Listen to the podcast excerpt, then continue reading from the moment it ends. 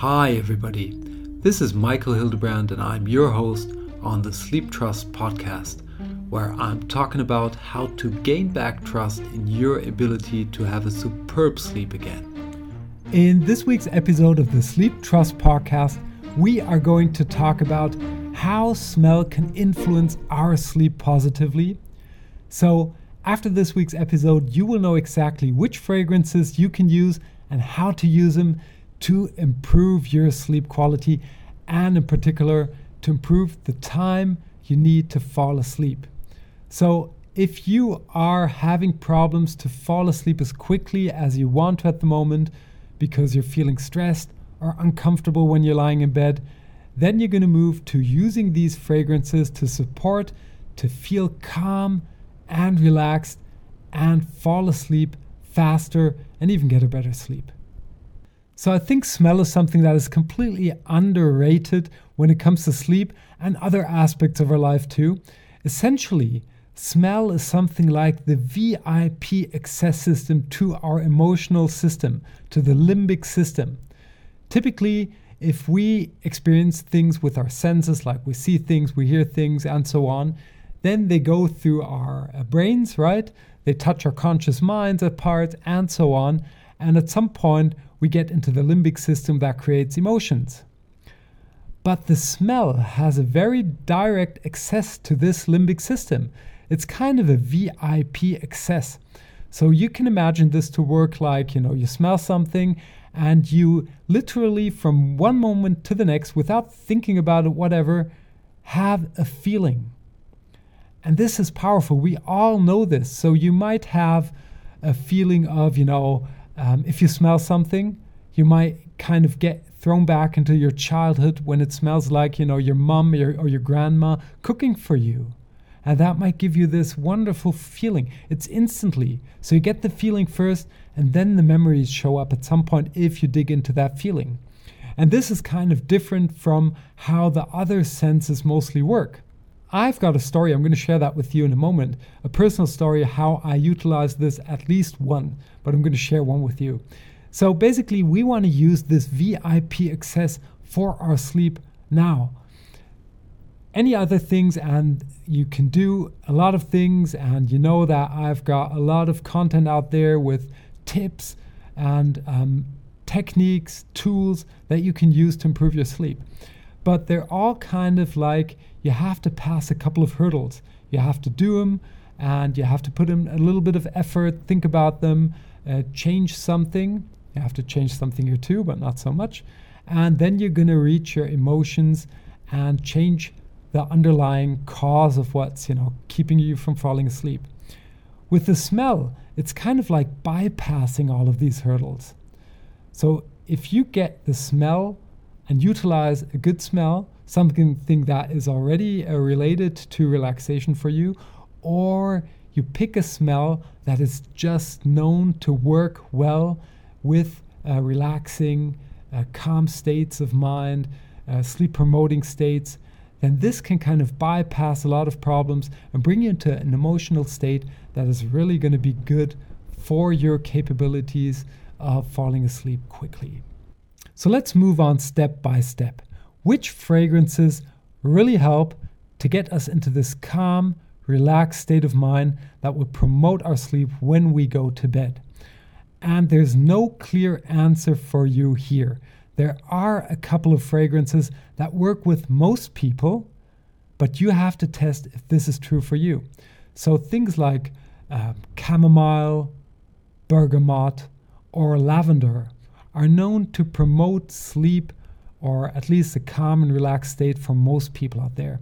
But you have to test if this is true for you. If there's something in the smell that you don't really like, then it's not going to work.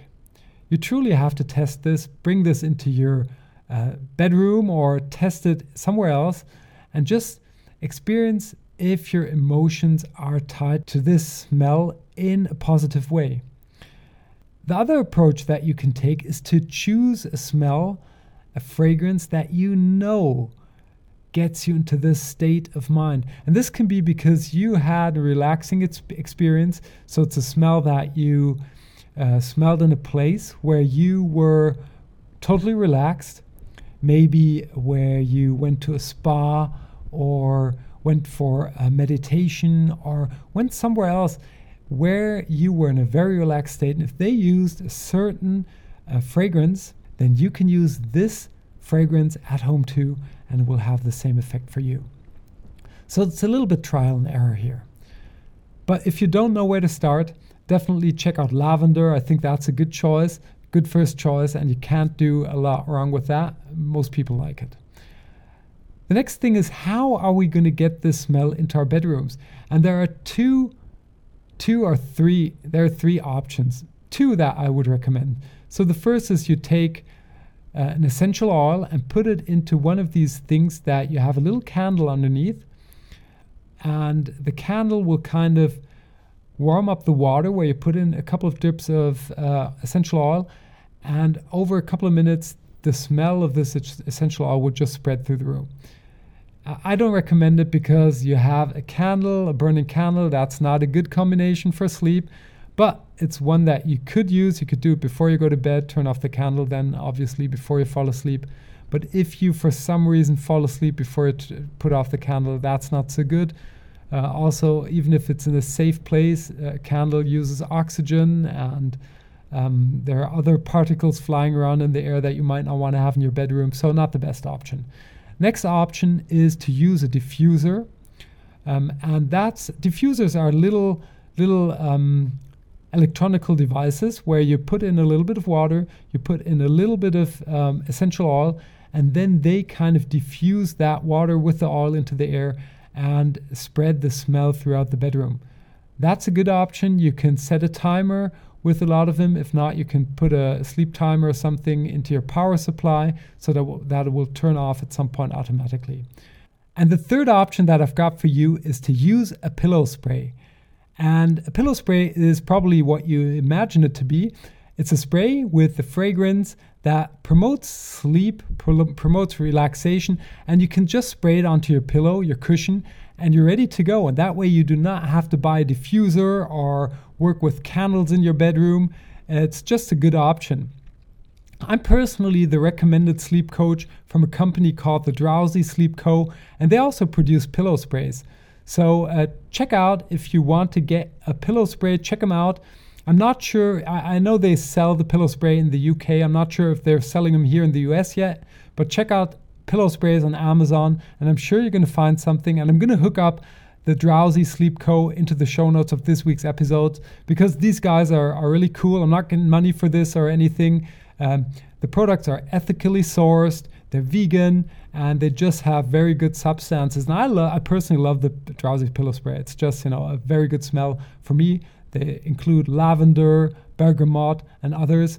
And they've also got a kid spray. My kids love it, so I don't use it every evening with them, but you know, on occasion, uh, as a little reward, I get the you know kid spray out and put it onto the pillows, and they all love it. So that said, now let's move on to how do we want to work with our smell to get the most out of it, for our sleep, right?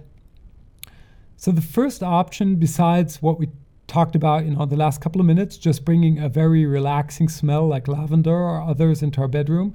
The first option of what we can actively do is when we're on a holiday, let's just stick to the example that you get how it works. When we're on a holiday and we're in a relaxed state uh, of mine and uh, have a better sleep now after a couple of days because the outside noise is kind of going away, the demands are, are not there anymore. Then we can anchor, that's what it's technically called, anchor a certain smell to this state. So after a couple of days, when you're noticing that your sleep or your capabilities to fall asleep fast are getting better, simply use a smell, it doesn't matter which one you choose, in that room, in your bedroom, on vacation, and this will anchor this smell to your relaxed state of mind if you do this for a couple of days in a row.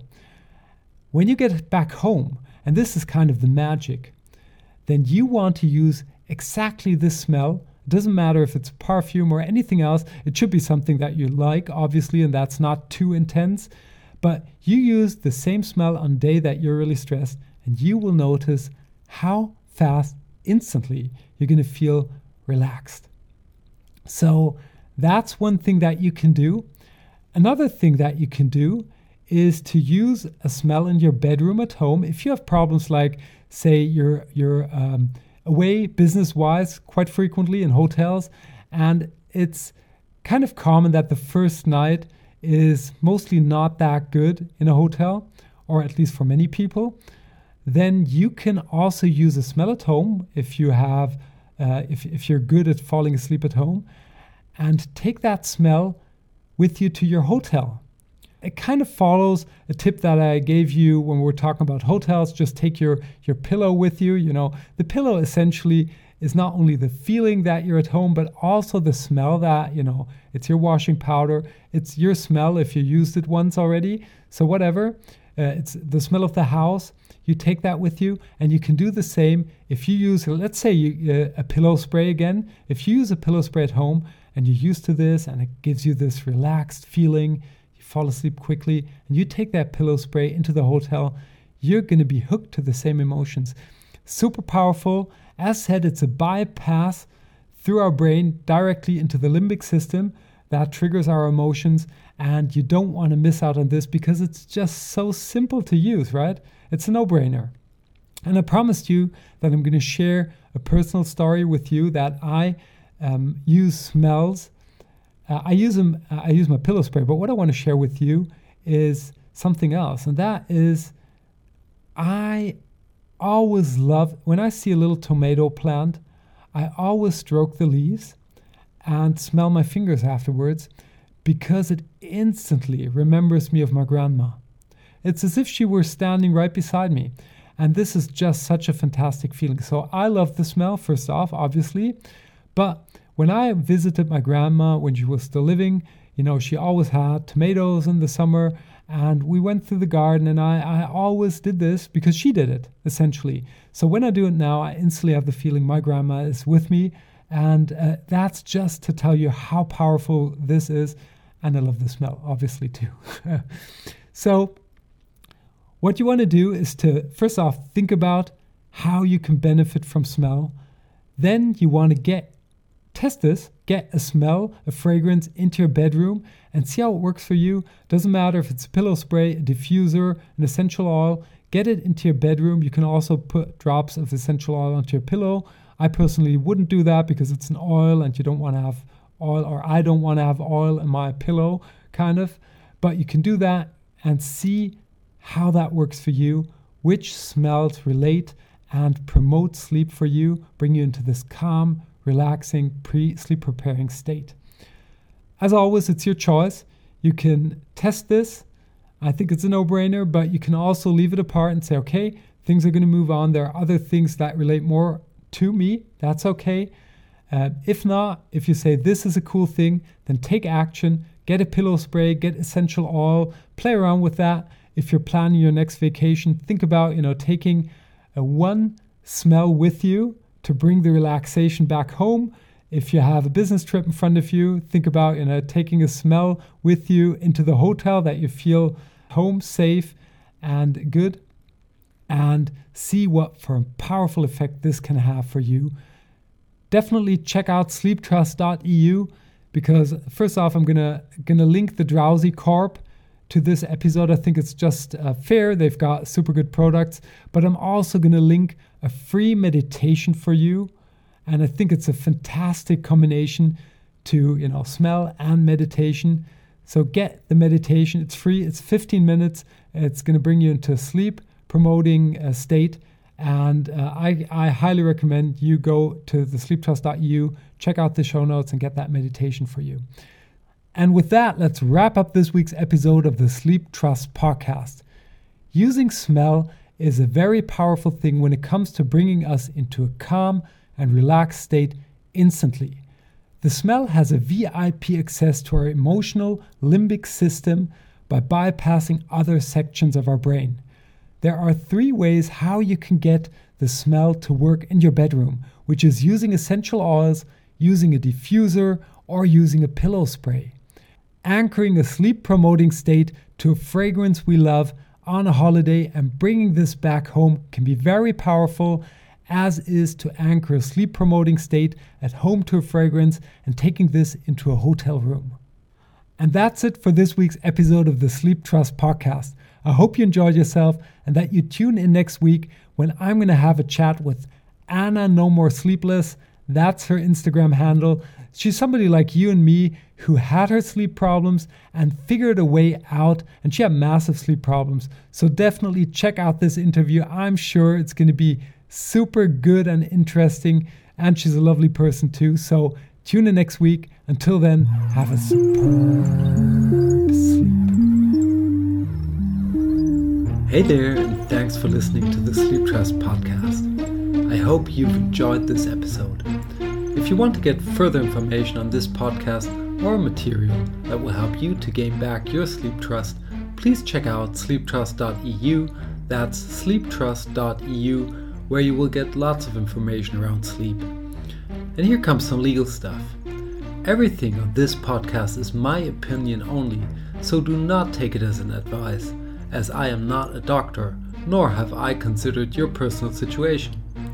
If you feel that you need medical advice, please consider getting an appointment at your doctor of trust. If you want to give me any kind of feedback on this podcast, feel free to email me at podcast at sleeptrust.eu. I hope you tune in again next week, and until then, have a good sleep.